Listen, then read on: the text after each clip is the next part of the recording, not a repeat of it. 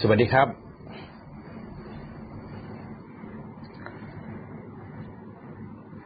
สวัสดีครับ คุณจักรานนท์คุณโซกูดนะครับ เสียงชัดเจนไหมครับ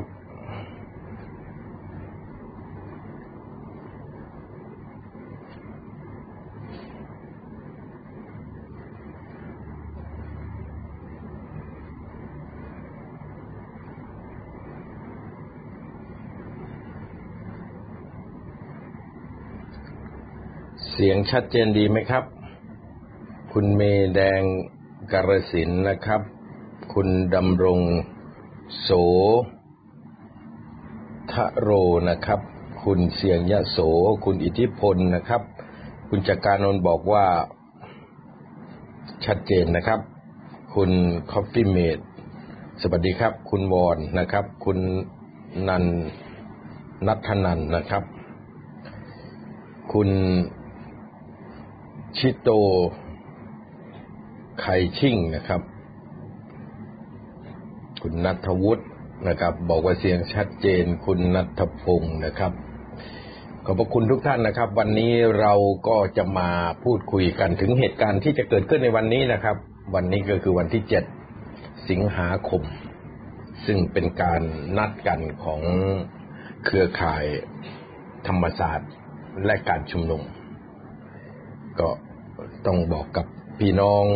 ประชาชนนะครับว่าวันนี้ก็เป็นอีกวันหนึ่งที่เราได้เห็นอำนาจของเผด็จการที่แสดงออกมาให้เห็น คุณต๊อกนะครับที่เชียงใหม่บอกว่าชัดเจนดีคุณโจวอวีนะครับ บอกว่าชัดเจน คุณจักรพันธ์ก็บอกว่าชัดเจนนะครับ ขอบพระคุณทุกท่านนะครับ ที่ติดตามรับ ฟังกันทาง Facebook Live ทาง TikTok Live และทาง Twitter Live นะครับ ทั้งสามช่องทางนี้ผมก็พยายามที่จะสื่อสารเเหตุการณ์ทางการเมืองนะครับ ทุกเหตุการณ์เพื่อให้พี่น้องประชาชนเท่าทันนะครับ วันนี้ก็ต้องขออภัยทุกท่านนะครับที่ทักทายกันไม่ครบนะครับ แต่ก็รักและเคารพทุกท่านนะครับที่เข้ามารับฟังการ Facebook Live ท่านทั้งหลายครับ ขณะนี้ก็เวลา 10นาฬิกาตรงพอดี ผมก็จะพูดกับทุกท่านนะครับ ผ่านทั้งช่องทางทวิตเตอร์ไลฟ์ผ่านทั้งช่องทาง TikTok Live และก็ช่องทาง Facebook Live ทั้ง 3 ช่องทางนะครับ ก็มีคนติดตามกันพอสมควร ใครจะแชร์ต่อก็จะถือว่าเป็นการเผยแพร่ข้อมูลข่าวสารในอีกมุมหนึ่ง ที่สะท้อนความเป็นจริงนะครับ เราก็ไม่ได้บิดเบือนหรือเสริมแต่งข้อมูลใด ๆ ว่ากันไปตามความเป็นจริงของสถานการณ์ที่เกิดขึ้น วันนี้เราจะพูดคุยกันในประเด็นเรื่องม็อบเจ็ดสิงหา หลังแกนนำถูกกวาดจับ ต้องใช้คำว่าถูกกวาดจับครับ เพราะว่าก็จับไปหลายคนนะครับ น่าจะประมาณ เก้าสิบน่าจะสิบเอ็ดคนนะครับ ทั้งวันนี้ก็ทนายอานนท์นำพาก็ยังอยู่ที่โรงพักนะครับ น่าจะถูกนำตัวไปฝากขังที่ศาลวันนี้นะครับ เพราะอานนท์ไปมอบตัวหลังสุดที่สถานีตำรวจนครบาลปทุมวันนะครับ ส่วนเพนกวินและคณะเก้าคนก็เข้าไปอยู่ในเรือนจำธัญบุรีเรียบร้อยนะครับ ส่วนไผ่นั้นก็น่าจะไปที่เรือนจำพิเศษกรุงเทพ ถ้าไม่ชัดเจนเรื่องนี้เดี๋ยวจะหาข้อมูลมาเปิดเผยทางทวิตเตอร์หรือทางเฟซบุ๊กอีกครั้งหนึ่งนะครับ เราจะมาเมินสถานการณ์กันว่าวันนี้ม็อบเจ็ดสิงหาหลังแกนนำถูกกวาดจับแล้วเป็นอย่างไร ท่านทั้งหลายครับ ก่อนที่จะเข้าประเด็นนั้น ผมเสริมนิดหนึ่ง เรื่อง พระราชกำหนดที่ไม่เอาผิดกับบุคลากรทางการแพทย์ แต่มีการสอดไส้คณะบุคคลและบุคคลที่มีความผิดพลาด ความล้มเหลวในการจัดหาวัคซีนและบริหารวัคซีน เข้าไปเป็นผู้ที่ไม่ต้องรับผิดตามพระราชกำหนดนิรโทษกรรม ซึ่งชื่อจริง ๆ มันควรจะเป็นอย่างนี้นะครับ แต่ทางรัฐบาลก็มาเบี่ยงเบนเฉยไฉว่าเป็นพระราชพระราชกำหนดที่เจ้าหน้าที่บุคลากรทางการแพทย์ไม่ต้องรับผิดในขณะที่ปฏิบัติหน้าที่เรื่องโควิด -19 แต่จริงๆแล้วก็คือเอาหมอมาบังหน้า เอาตัวเองไปซ่อนอยู่หลังหมอและพยาบาลเพื่อให้ตัวเองพ้นผิดไปกับ หมอกับพยาบาลกับผู้ช่วยพยาบาลหรืออาสาสมัครต่างๆ นี่ก็เห็นความขี้ขาดของรัฐบาลชุดพลเอกประยุทธ์อย่างเต็มคือแก้ผ้าร่อนจ้อนนะครับ ขี้ขาดมากเรื่องนี้ ตัวเองทำผิด ตัวเองจัดหาวัคซีนไม่ได้ ตัวเองบริหารวัคซีนล้มเหลว ตัวเองทำจนคนเสียชีวิตจะหกพันคนแล้ว เจ็บป่วย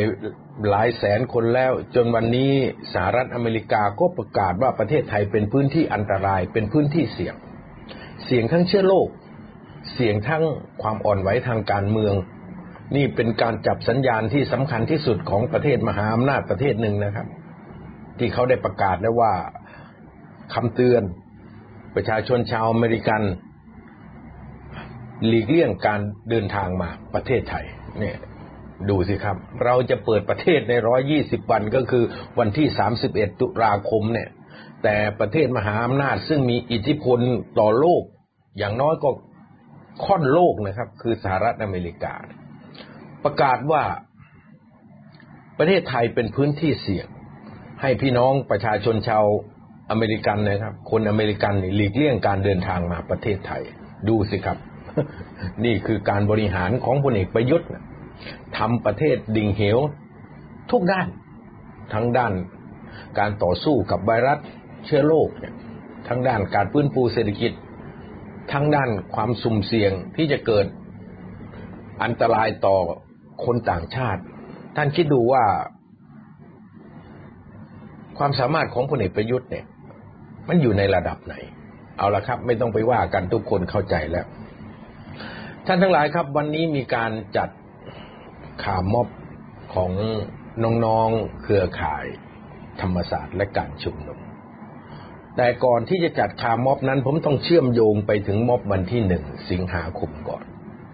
ผมต้องอธิบายอย่างชัดเจนด้วยคำพูดที่ทำให้พี่น้องประชาชน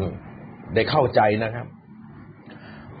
วันที่หนึ่งสิงหาคมนั้นเป็นการจัดการชุมนุมของเครือข่ายแนวร่วม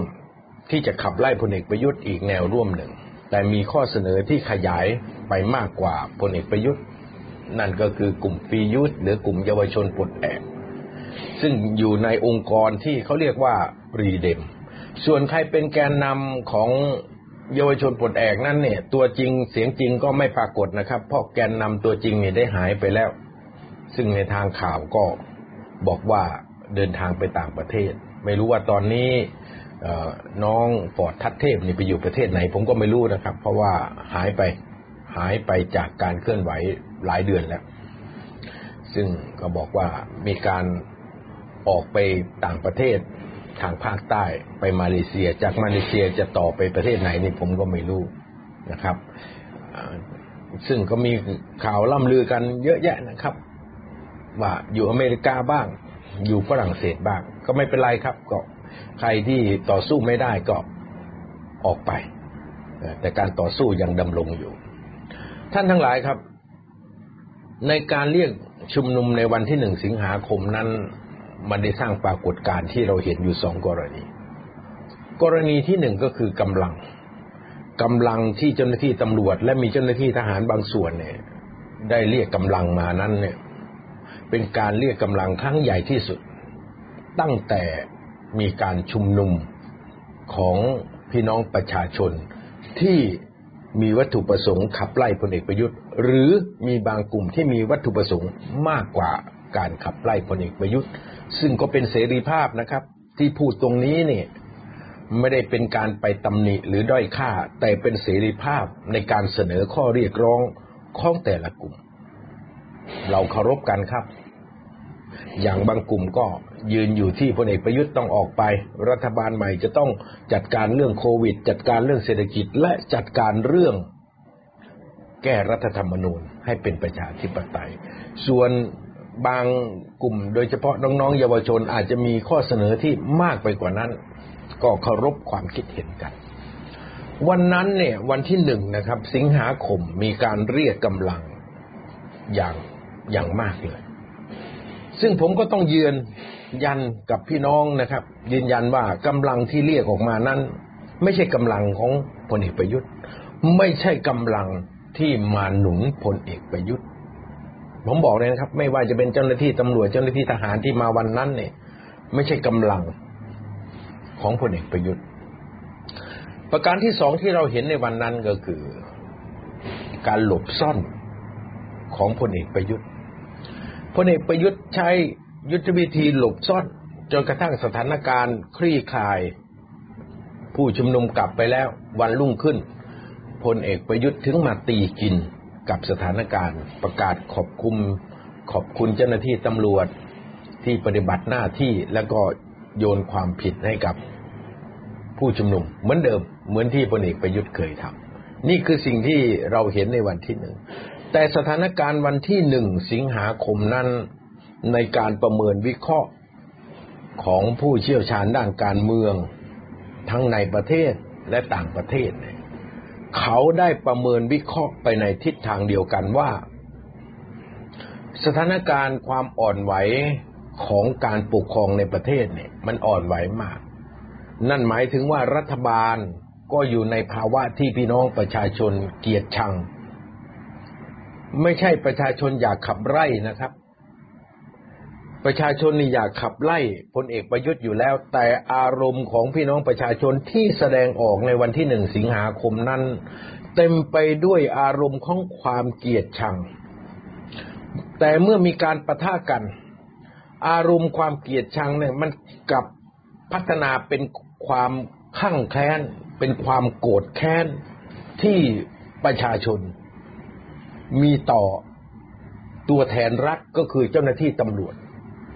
เพราะเจ้าหน้าที่ตำรวจมีหน้าที่รักษาความสงบเรียบร้อย เจ้าหน้าที่ตำรวจก็มีความข้างแคลนม็อบ จากการที่เจ้าหน้าที่ตำรวจปฏิบัติต่อผู้ชุมนุม ยังไม่ได้เริ่มชุมนุมก็กวาดจับก็ยิงกระสุนยาง ยิงหนังสติ๊กใส่กันเลย เหตุการณ์อย่างนี้นี่ในทางการเมืองเนี่ย เขาเรียกว่ามันอยู่ในจุดเปราะบาง ประเทศใกล้แตก นี่หมายถึงว่าเราไม่ได้ปโนนะครับ ก็เมื่อประชาชนส่วนใหญ่เกือบทั้งหมดของประเทศนี้นี่ไม่ได้ให้ความเชื่อถือ ไม่ได้ให้ความมั่นใจเลยกับรัฐบาลที่ปกครองประเทศ ก็สังคมมันไม่เชื่อ รัฐบาลไม่เชื่อผู้ปกครองสังคมมันก็เดินหน้าไปสู่ความแตกแยก ไปสู่การแตกหัก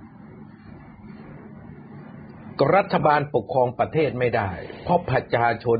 ประชาชนไม่ยอมให้ปกครอง ตรงนี้สำคัญครับ เป็นจุดที่ผู้สังเกตการทางการเมืองจากสำนักข่าวต่างๆ จากหน่วยความมั่นคงของต่างประเทศนะครับ ไม่ใช่เฉพาะหน่วยความมั่นคงของไทยนะที่ผมเล่าให้ท่านทั้งหลายฟังก่อน มันจึงสะท้อนออกมาให้เห็นจากคำประกาศของสหรัฐอเมริกาวันนี้ว่าประเทศไทยเป็นประเทศเสี่ยงหลังจากสหรัฐอเมริกาประกาศแล้วสหภาพยุโรปก็ต้องถแถลงต่อ เพราะระหว่างสหรัฐและอเมริกและสหภาพยุโรปนั้นเขาเล่นทีมเดียวกัน ซึ่งในทางการเมืองในอนาคตข้างหน้านั้น ยังไม่อยากจะอธิบายนะครับ เดี๋ยวพี่น้องประชาชนจะเกิดความตกอกตกใจกันว่า ต่างชาติโดยเฉพาะชาติมหาอำนาจฝั่งตะวันตกนั้นเขามองสถานการณ์ในประเทศนี้อย่างไร การดำรงอยู่ของพลเอกประยุทธ์ก็คือเงื่อนไขสำคัญที่ทำให้ประเทศไทยล่มสลายและเกิดความแตกแยกนี่นี่คือสิ่งที่เขาประเมินแบบภาษาทางวิชาการนะครับ ส่วนภาษาชาวบ้านบ้านก็คือ ประยุทธ์คือหายนะของแผ่นดินว่าอย่างนั้นเถอะ มีประยุทธ์ก็คือแผ่นดินไทยหายนะ เมื่อเกิดหายนะมันก็ต้องเกิดสิ่งใหม่ นั่นคือชาติตะวันตกกำลังรออยู่ อันนี้ผมบอกบอกท่านทั้งหลายไว้ก่อนนะครับ ว่าเขากำลังรอสถานการณ์นั้นอยู่ ภาพที่ปรากฏในวันที่เจ็ดนั้น มันก็เกิดสิ่งที่ตามมาก็คืออารมณ์ของสังคม มันค้าง คือประชาชนต้องการจะเอาชนะพลเอกประยุทธ์ แต่ยังชนะไม่ได้ แต่สภาพของพลเอกประยุทธ์นั้นก็งอนแงนเต็มทีนะครับ วันนี้เนี่ย ยืนขาเดียวและขาที่กำลังค้ำประยุทธ์อยู่นั่นก็แทบจะล้มลงไป ในส่วนของพรรคร่วมรัฐบาลก็รอจังหวะรอโอกาสที่จะซ้ำเติมนะครับ แต่ยังไม่มีโอกาสที่จะทำ เพราะสถานการณ์ยังไปไม่ถึงจุดนั้นพลเอกประยุทธ์จึงได้ใช้กระบวนการที่ที่ตนเองมีก็คืออำนาจทางกฎหมายนะครับ ในการออกไปดำเนินการกวาดจับแกนนำผู้ชุมนุมที่จะจัดชุมนุมในวันที่เจ็ดก็เอาเหตุการณ์ตั้งแต่ในอดีตนะครับ ถอนประกันบ้าง เหตุการณ์ความผิดที่เกิดขึ้นที่ธัญบุรีนะครับ ที่คลองหลวงนะ่ะ วันที่ไปร่วมกันเรียกร้องให้ปล่อยไผ่ดาวดินนะครับ ที่ถูกคุมขังไป ก็เอาเหตุการณ์นั้นมากวาดจับ ส่วนทนายอานนท์ก็เอาเหตุการณ์การปราศรัยแฮร์รี่พอตเตอร์รอบสองนะครับ ที่หน้าหอศิลป์มาจับในคดีหนึ่งสองถามว่าชะตากรรมของน้องๆเหล่านี้นะครับ เป็นอย่างไร ต้องบอกความจริงกับท่านทั้งหลายนะครับ การเข้าไปอยู่ในเรือนจำรอบนี้นี่ ประเมินสถานการณ์แล้วว่าน่าจะอยู่ยาว นี่ก็ต้องบอกกันอย่างตรงไปตรงมานะครับ ว่าจะอยู่ยาว เรื่องนี้มันซับซ้อนนิดนึงนะครับ อยากให้พี่น้องประชาชน มองให้ให้ลึกซึ้งมากกว่าตาที่มองเห็น ในความรู้สึกของพลเอกประยุทธ์ในเกมที่พลเอกประยุทธ์ต้องการเนี่ยคือประยุทธ์นี่ต้องการจะรักษา กลุ่มน้องๆเยาวชนที่มีข้อเสนอที่มากกว่าการไล่พลเอกประยุทธ์เนี่ยไว้ในสนามทางการเมืองอนี่เราพูดถึงเกมนะครับ ที่พลเอกประยุทธ์ต้องการ ประยุทธ์และคณะสมุนบริวารนี่ต้องการให้น้องๆเนี่ยที่มีข้อเสนอทางการเมืองมากกว่าการขับไล่พลเอกประยุทธ์เนี่ย อยู่ในสนามการเคลื่อนไหว เพราะพลเอกประยุทธ์จะได้ประโยชน์จากการอ้างข้อเสนอที่มากกว่า การไล่พลเอกประยุทธ์ คือมากกว่าข้อเสนอที่ให้ไล่ตนเองนั้นเนี่ยพลเอกประยุทธ์จะเอาข้อเสนอที่มันสูงกว่าข้อเสนอไล่ประยุทธ์น่ะ เอาไปใช้ประโยชน์ เพื่อจะเป็นข้ออ้างในการเรียกกำลังบางส่วน เรียกความสนับสนุนบางส่วนมาค้ำอำนาจ มาค้ำเก้าอี้ นายกรัฐมนตรีของตนเอง นี่คือความต้องการของพลเอกประยุทธ์นะครับ ลูกสมุนบริวารของพลเอกประยุทธ์จะดีใจทุกครั้ง ที่น้องๆนักเรียนนิสิตนักศึกษาประชาชนออกมาเรียกร้อง ขับไล่พลเอกประยุทธ์ แล้วมีข้อเสนอที่มาก กว่าการขับไล่พลเอกประยุทธ์ ออกจากตำแหน่งนายกรัฐมนตรี สมุนบริวารของพลเอกประยุทธ์ จะดีใจจะตบมือกัน ในห้องวอลลุ่มเขาบอกว่านี่แหละสามารถเอาไปอ้าง สามารถเอาไปเคม เพื่อให้ประยุทธ์เนี่ยอยู่ในเก้าอี้นายกรัฐมนตรีต่อไป เขาเรียกว่า ยุทธวิธีฉวยเอากำลังของศัตรูก็คือฝ่ายประชาชนที่มีข้อเสนอเนี่ยที่มากกว่าการขับไล่พลเอกประยุทธ์เนี่ยช่วยเอาพลังของศัตรูพลังพลังของฝ่ายตรงข้ามเนี่ยมาหนุนตัวเองให้มีกำลังที่ใหญ่ขึ้น ประยุทธ์และลูกสมุนใช้ยุทธวิธีช่วยใช้กำลังของศัตรู ซึ่งก็ทำมาได้ดีโดยตลอดนะครับ ตั้งแต่มีข้อเสนอของคณะธรรมศาสตร์และการชุมนุมในวันที่ 10 สิงหาคม นี่ต้องเล่าให้ฟังข้อเท็จจริงนะครับ เล่านี่ก็เพื่อต้องการให้ทุกคนนี่ได้รู้เท่าทันว่า ได้รู้ว่าประยุทธ์คิดยังไง ได้รู้ว่าองค์กรที่หนุนพลเอกประยุทธ์โดยเฉพาะด้านกำลังเนี่ย เขาคิดกันอย่างไร แต่ประยุทธ์จะรู้สึกหวาดเสียวทุกครั้ง ถ้าหากว่าการชุมนุมของพี่น้องประชาชนที่ออกมานั้น มันจำกัดเป้าหมายอยู่เพียงแค่ประยุทธ์ออกไป คือไม่มีข้อเสนอที่มันเกินเลยกว่าที่เอาพลเอกประยุทธ์ออกจากตำแหน่งนายกรัฐมนตรีนั้น ประยุทธ์และสมุนบริวารในวอรูมจะรู้สึกไม่สบายใจ จะรู้สึกกระสับกระส่าย จะรู้สึกว่าตนเองกำลังถูกปิดล้อม และกำลังจะพ่ายแพ้ อารมณ์ของทีมงานพลเอกประยุทธ์ และอารมณ์ของประยุทธ์เองก็เป็นอย่างนั้นครับ วันใดที่พี่น้องประชาชนออกมาและมีข้อเสนอเพียงแค่ไล่พลเอกประยุทธ์พลเอกประยุทธ์จะอยู่ไม่เป็นสุข จะกระสับกระส่ายเจ้าปันอยู่นั่นล่ะ เดินวนไปเวียนมาอยู่นั่นล่ะ นี่คือ พฤติกรรม พฤติการทางกายภาพและจิตวิทยาของฝ่ายประยุทธ์และสมุนบริวารท่านทั้งหลายครับ วันนี้มันจึงมีนัยยะที่ซ้อนกัน ซึ่งเราก็ไม่รู้ความเป็นจริงหรอกครับว่านัยยะนี้เนี่ยมันถูกซ่อนอย่างไร บางท่านเนี่ยก็มองว่า การดำเนินการกวาดจับ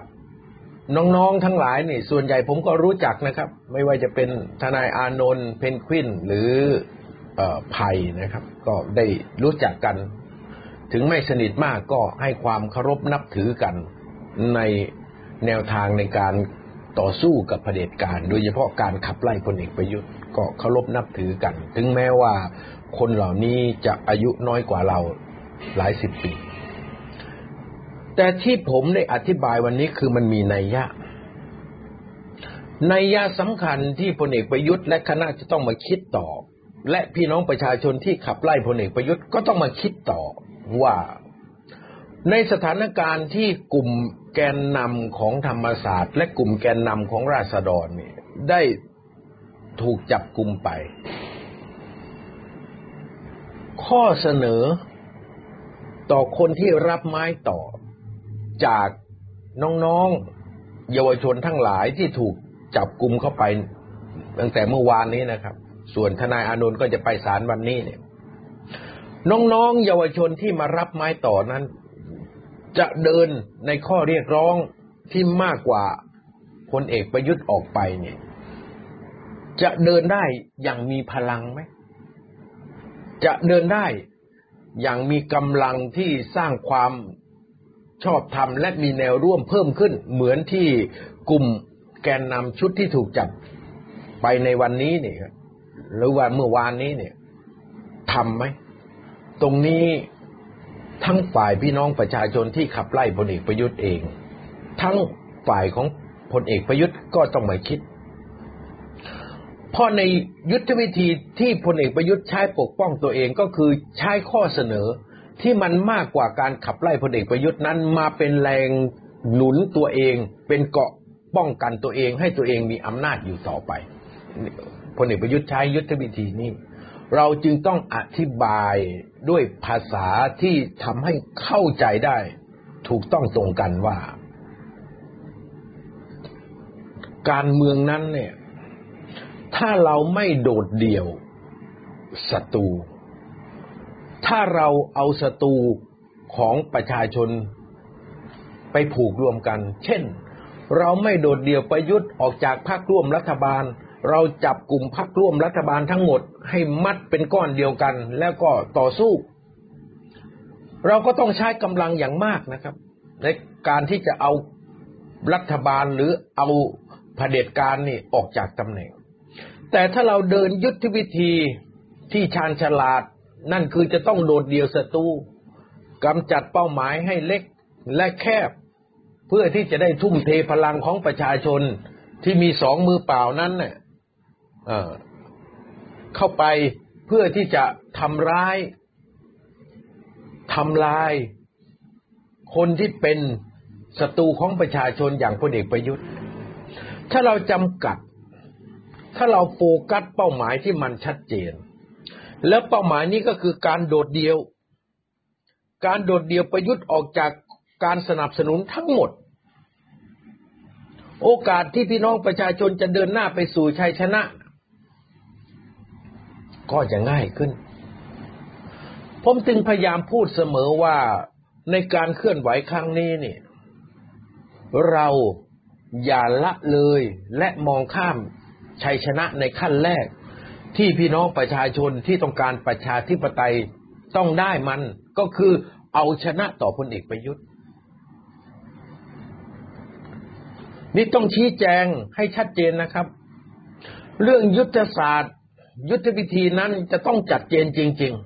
ๆ จะต้องมองภาพให้มันเห็นชัดจริง ๆ ว่าทำอย่างไรจะชนะในขั้นที่หนึ่งเมื่อชนะขั้นที่หนึ่งแล้วถึงไปชนะในขั้นที่สอง เป็นขั้นที่สามขั้นที่สี่ไปเขาเรียกว่าชนะเป็นขั้นเป็นตอน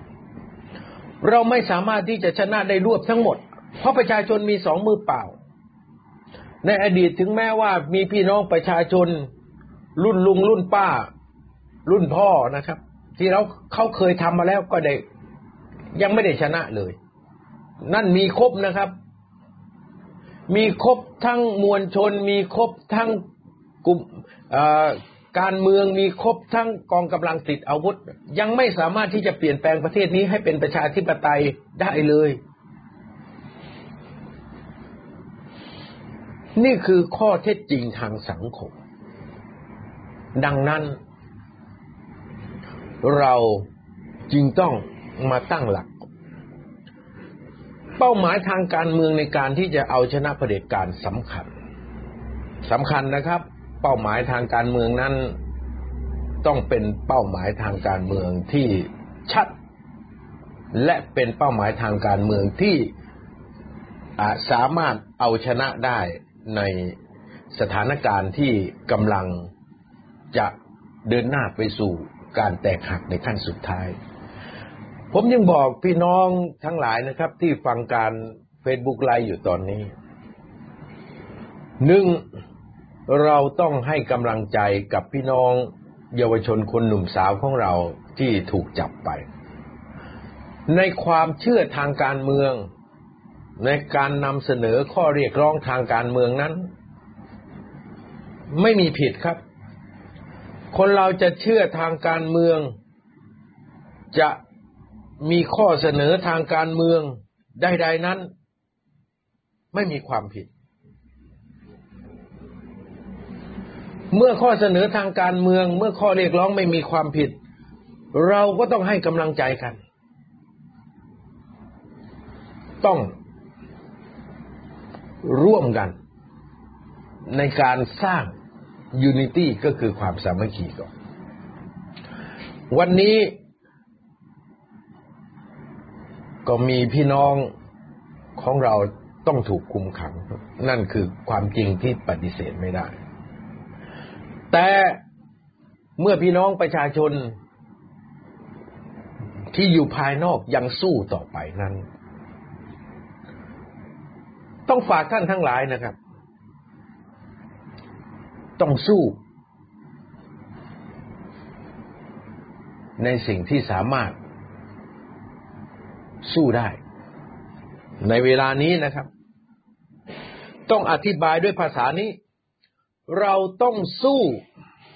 ในสิ่งที่พี่น้องประชาชนสู้ได้ในเวลาปัจจุบันนี้ เพราะถ้าเราสู้ในสิ่งที่เราสู้ได้ก็คือพลเอกประยุทธ์นะพลังของประชาชนนี่สามารถจะโค่นพลเอกประยุทธ์ได้ตลอดเวลา ถ้าเราทุ่มเทกำลังที่เรายังคงอยู่ณวันนี้ แล้วมุ่งไปสู่พลเอกประยุทธ์ เราก็จะสามารถสู้และเอาชนะเผด็จการในขั้นแรกได้ นั่นคือทำลายผู้นำเผด็จการในระบบทหาร เมื่อสามารถทำลายผู้นำซึ่งเป็นตัวแทนของระบอบเผด็จการทหารได้ มันก็ก้าวไปสู่ขั้นตอนที่สองนั่นคือกระบวนการเปิดประตูสู่การทำให้ประเทศนี้เป็นประชาธิปไตยไงครับ นี่คือสิ่งที่เรากำลังทำและผมก็อยากให้ทุกท่านเนี่ยได้เข้าใจเรื่องนี้ร่วมกัน อย่ามองเป็นอคติกันนะครับ อย่ามองเป็นอคติ นี่คือเรื่องที่จะต้องอธิบาย ส่วนวันนี้เนี่ย หลายภาคส่วนก็ไปร่วมนะครับ น้องๆนนักศึกษาที่ทำงานเป็นแนวร่วมกับ คณะไทยไม่ทนเขาก็จะไปร่วมก็มีการพูดคุยกันทางโทรศัพท์ ผมก็ยินดีครับ ไม่ได้ปิดกั้นอะไร แต่ก็ให้ข้อแนะนำไว้ว่าเราเนี่ย ถ้าเดิน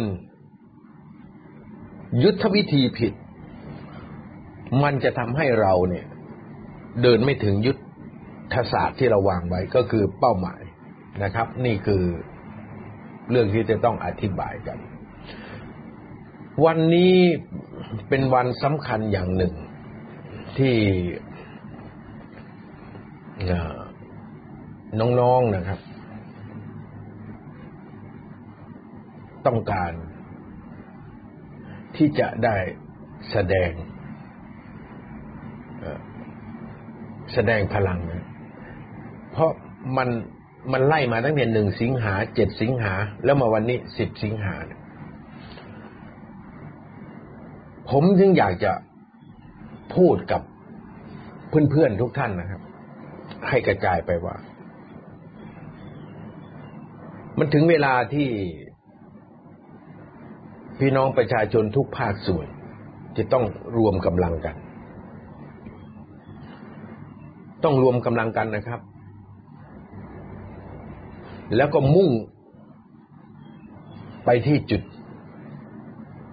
ที่สามารถเอาชนะได้เร็วที่สุด นั่นคือตัวของประยุทธ์จันโอชา ข้อมูลล่าสุดที่ผมได้มาจากผู้ที่ปรารถนาดีต่อพี่น้องประชาชนนะครับ ถึงแม้ว่าท่านจะอยู่ใน ฝ่ายของการรักษาความมั่นคงนั้น ท่านให้ข้อคิดว่า ถ้าเราเนี่ย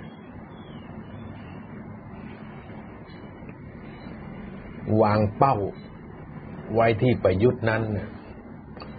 ประชาชนชนะไปตั้งแต่ปีที่แล้วแล้ว เป็นข้อคิดที่ที่น่าสนใจนะครับ ที่คนที่มีความรับผิดชอบด้านความมั่นคงของประเทศ ได้พูดประโยคสั้น ๆ ว่า ถ้าเป้าหมายอยู่แค่ประยุทธ์ชนะไปตั้งแต่ปีที่แล้วแล้ว มันก็ทำให้เราต้องมาคิดไงที่ชัยชนะของประชาชนมันทอดยาวไป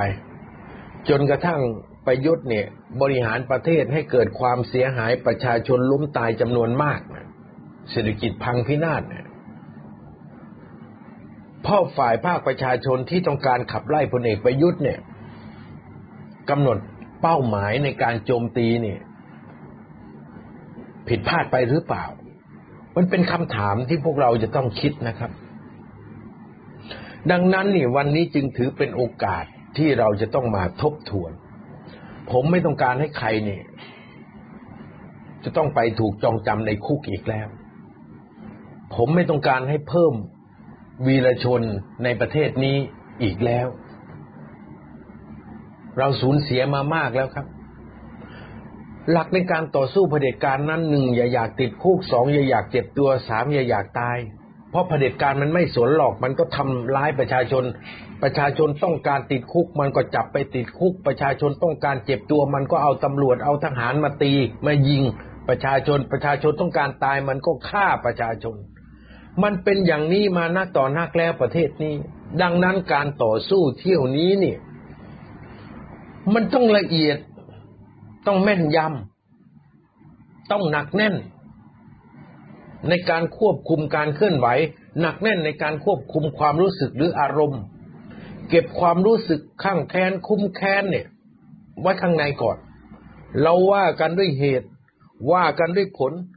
ว่ากันของความที่เป็นไปได้ในสถานการณ์ในปัจจุบันนี้ก่อน นี่คือสิ่งที่เราจะต้องมาตัดสินใจนะครับ เราต้องมาร่วมกันแลกเปลี่ยนและก็ตัดสินใจเดินหน้า ให้สามารถเอาชนะเผด็จการประยุทธ์ได้ ก็หวังว่านะครับ น้องๆที่ผมฝากข้อคิดไปในการเคลื่อนไหววันนี้ จะเอาไปคิด เอาไปหารือกัน พี่ๆฝ่ายประชาธิปไตยนั้นเนี่ยห่วงใยพวกน้องเสมอ เราไม่เคยคิดที่จะตำหนิ เราไม่เคยคิดที่จะด้อยค่าน้องๆแต่เราเพียงแต่ชี้ช่อง ชี้เส้นทางที่พวกเราเนี่ยสามารถเดินไปแล้วนำชัยชนะมาให้กับพี่น้องประชาชนได้ นี่คือเรื่องที่เรากำลังทำอยู่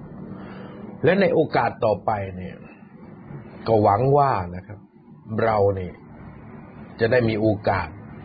ในการที่จะร่วมไม้ร่วมมือ รวมพลังกัน สามัคคีพี่น้องประชาชนทุกภาคส่วน เพื่อที่จะจัดการประเทศนี้ให้เป็นประชาธิปไตยนะครับ ในสถานการณ์ของประเทศของเรานั้นมันอ่อนไหวนะถ้าผิดไปพลาดไป สถานการณ์มันก็จะลุกลามบานปลายจนพี่น้องประชาชนทั้งเจ็ดสิบล้านคนเนี่ย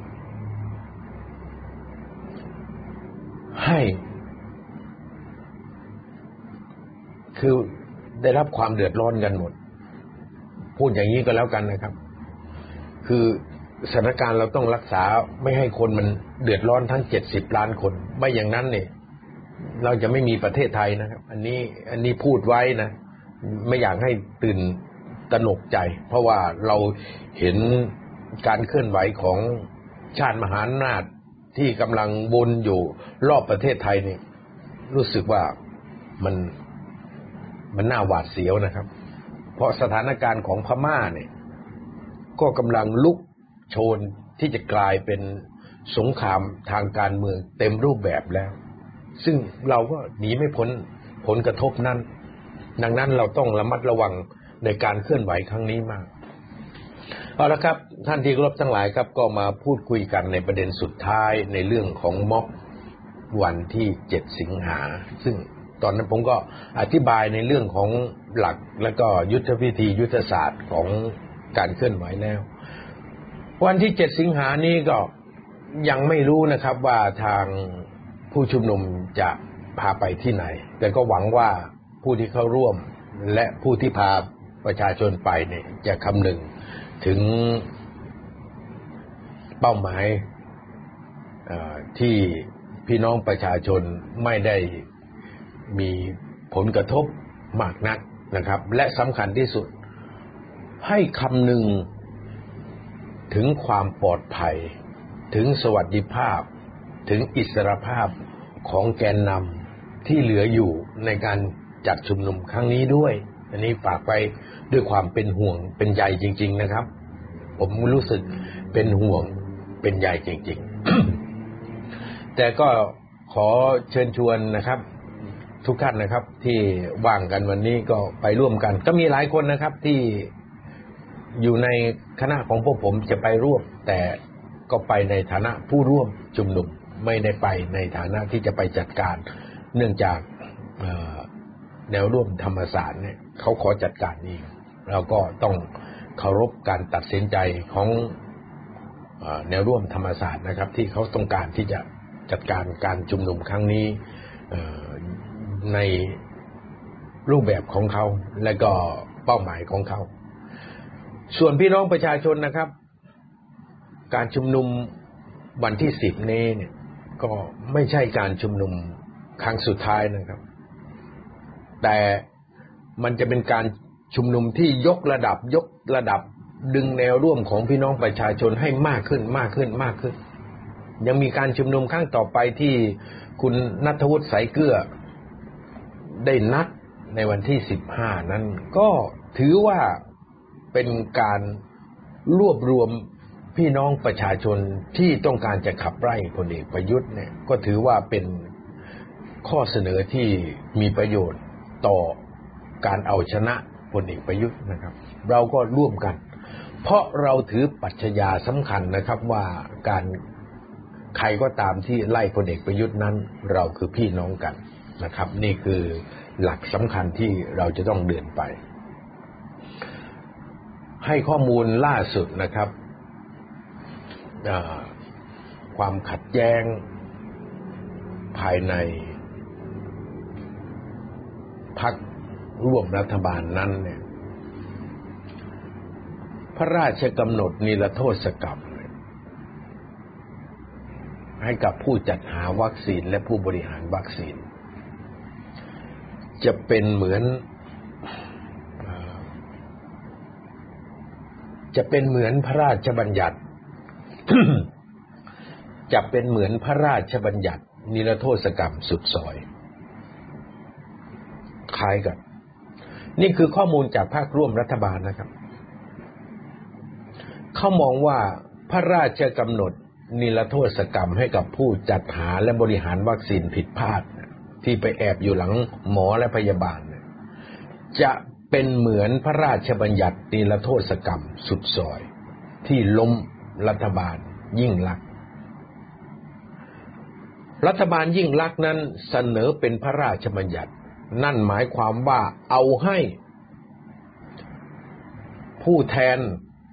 ราษฎรซึ่งเป็นผู้ถืออำนาจอธิปไตยของประชาชนมาจากการเลือกตั้งเป็นผู้พิจารณานะครับ เป็นพระราชบัญญัตินะครับ หมายถึงประชาชนทั้งประเทศเห็นด้วยนะ เพราะสมาชิกสภาผู้แทนราษฎรนั้นน่ะ มาจากตัวแทนของประชาชนเป็นผู้ถืออำนาจอธิปไตยแทนประชาชนผ่านการเลือกตั้ง แต่ในกรณีพระราชกำหนดนิรโทษกรรมให้กับผู้จัดหาวัคซีนผู้บริหารวัคซีนที่ล้มเหลวเนี่ย มีคนเจ็บป่วยบาดเจ็บ และเสียชีวิตจำนวนมาก และไม่ต้องการจะรับผิด ทั้งทางแพ่งทางอาญาทางละเมิด ทางวินัยเนี่ยเป็นการออกกฎหมายโดยประยุทธ์นะครับ ไม่ใช่เป็นการออกกฎหมายโดยสภานะครับ ประเทศไทยปกครองในระบอบประชาธิปไตยระบบรัฐสภา รัฐสภาคือศูนย์รวมของอำนาจอธิปไตย รัฐสภาก่อให้เกิดรัฐบาล ดังนั้นศูนย์กลางการใช้อำนาจของประชาชนจึงอยู่ที่รัฐสภาหรือสภาผู้แทนราษฎรซึ่งมาจากการเลือกตั้ง ในสมัยรัฐบาลยิ่งรักออกพระราชบัญญัตินิรโทษกรรมที่บอกว่าสุดซอยน่ะเขาใช้ประชาชน เขาใช้ตัวแทนของประชาชน ใช้อำนาจของประชาชนในการออก ก็มีประชาชนบางส่วนและประชาชน ที่สนับสนุนพรรคฝ่ายค้านนี่คัดค้านไม่เห็นด้วย ก็ยังถือว่า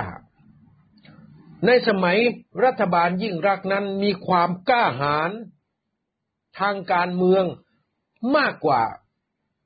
รัฐบาลประยุทธ์มากมายหลายร้อยเท่า เพราะกล้าหาญที่จะเอาพระราชบัญญัติ เอากฎหมายนิรโทษนี่ ให้สภาผู้แทนราษฎรเป็นผู้พิจารณา แต่นี่รัฐบาลประยุทธ์ไม่กล้าหาญขี้ขาด เอากฎหมายนิรโทษให้คนจัดหาวัคซีนคนบริหารวัคซีนที่ผิดพลาดเดิให้พลเอกประยุทธ์เป็นคนออก เป็นกฎหมายของรัฐบาล โดยไม่ให้สภาผู้แทนราษฎรได้พิจารณากฎหมายนิรโทษ คนที่ทำให้คนเจ็บป่วย คนที่ทำให้คนล้มตายเสียชีวิตเนี่ย นี่ไงครับ ความขี้ขาดของรัฐบาลประยุทธ์ ดังนั้นมีการเปรียบเทียบกันแล้ว มีการคุยกันแล้วในพักร่วมเนี่ย ว่าพระราชกำหนด นิรโทษ ไม่ต้องรับโทษ ไม่ต้องรับผิด สำหรับคนที่จัดหาวัคซีน คนที่บริหารวัคซีนที่ผิดพลาดครั้งนี้เนี่ยอารมณ์ของพี่น้องประชาชนน่ะมันใกล้เคียงกับพระราชบัญญัตินิรโทษกรรม และต่อไปจะมากกว่าเสียด้วยซ้ำ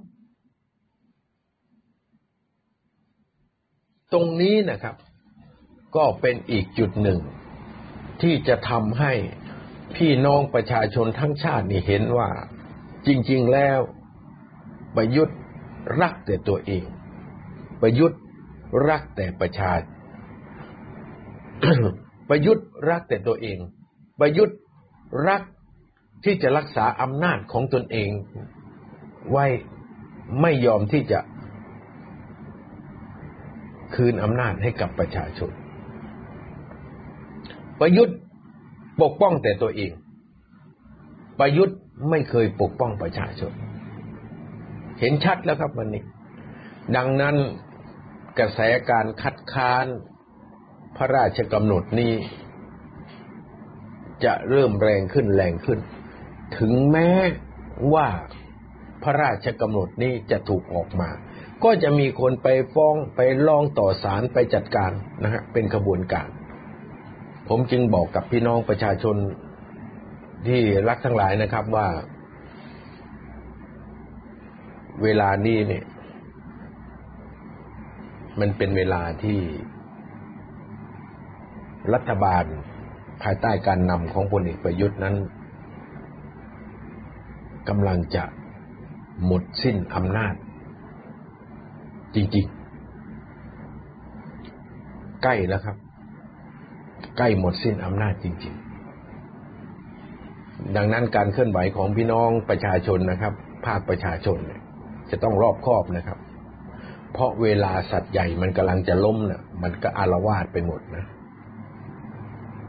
ช้างกำลังจะล้ม ช้างกำลังจะเสียชีวิต งวงมันก็จะกวัดแกว่งไปทั่วเสือที่กำลังจะตายมันจะดิ้นทุรนทุราย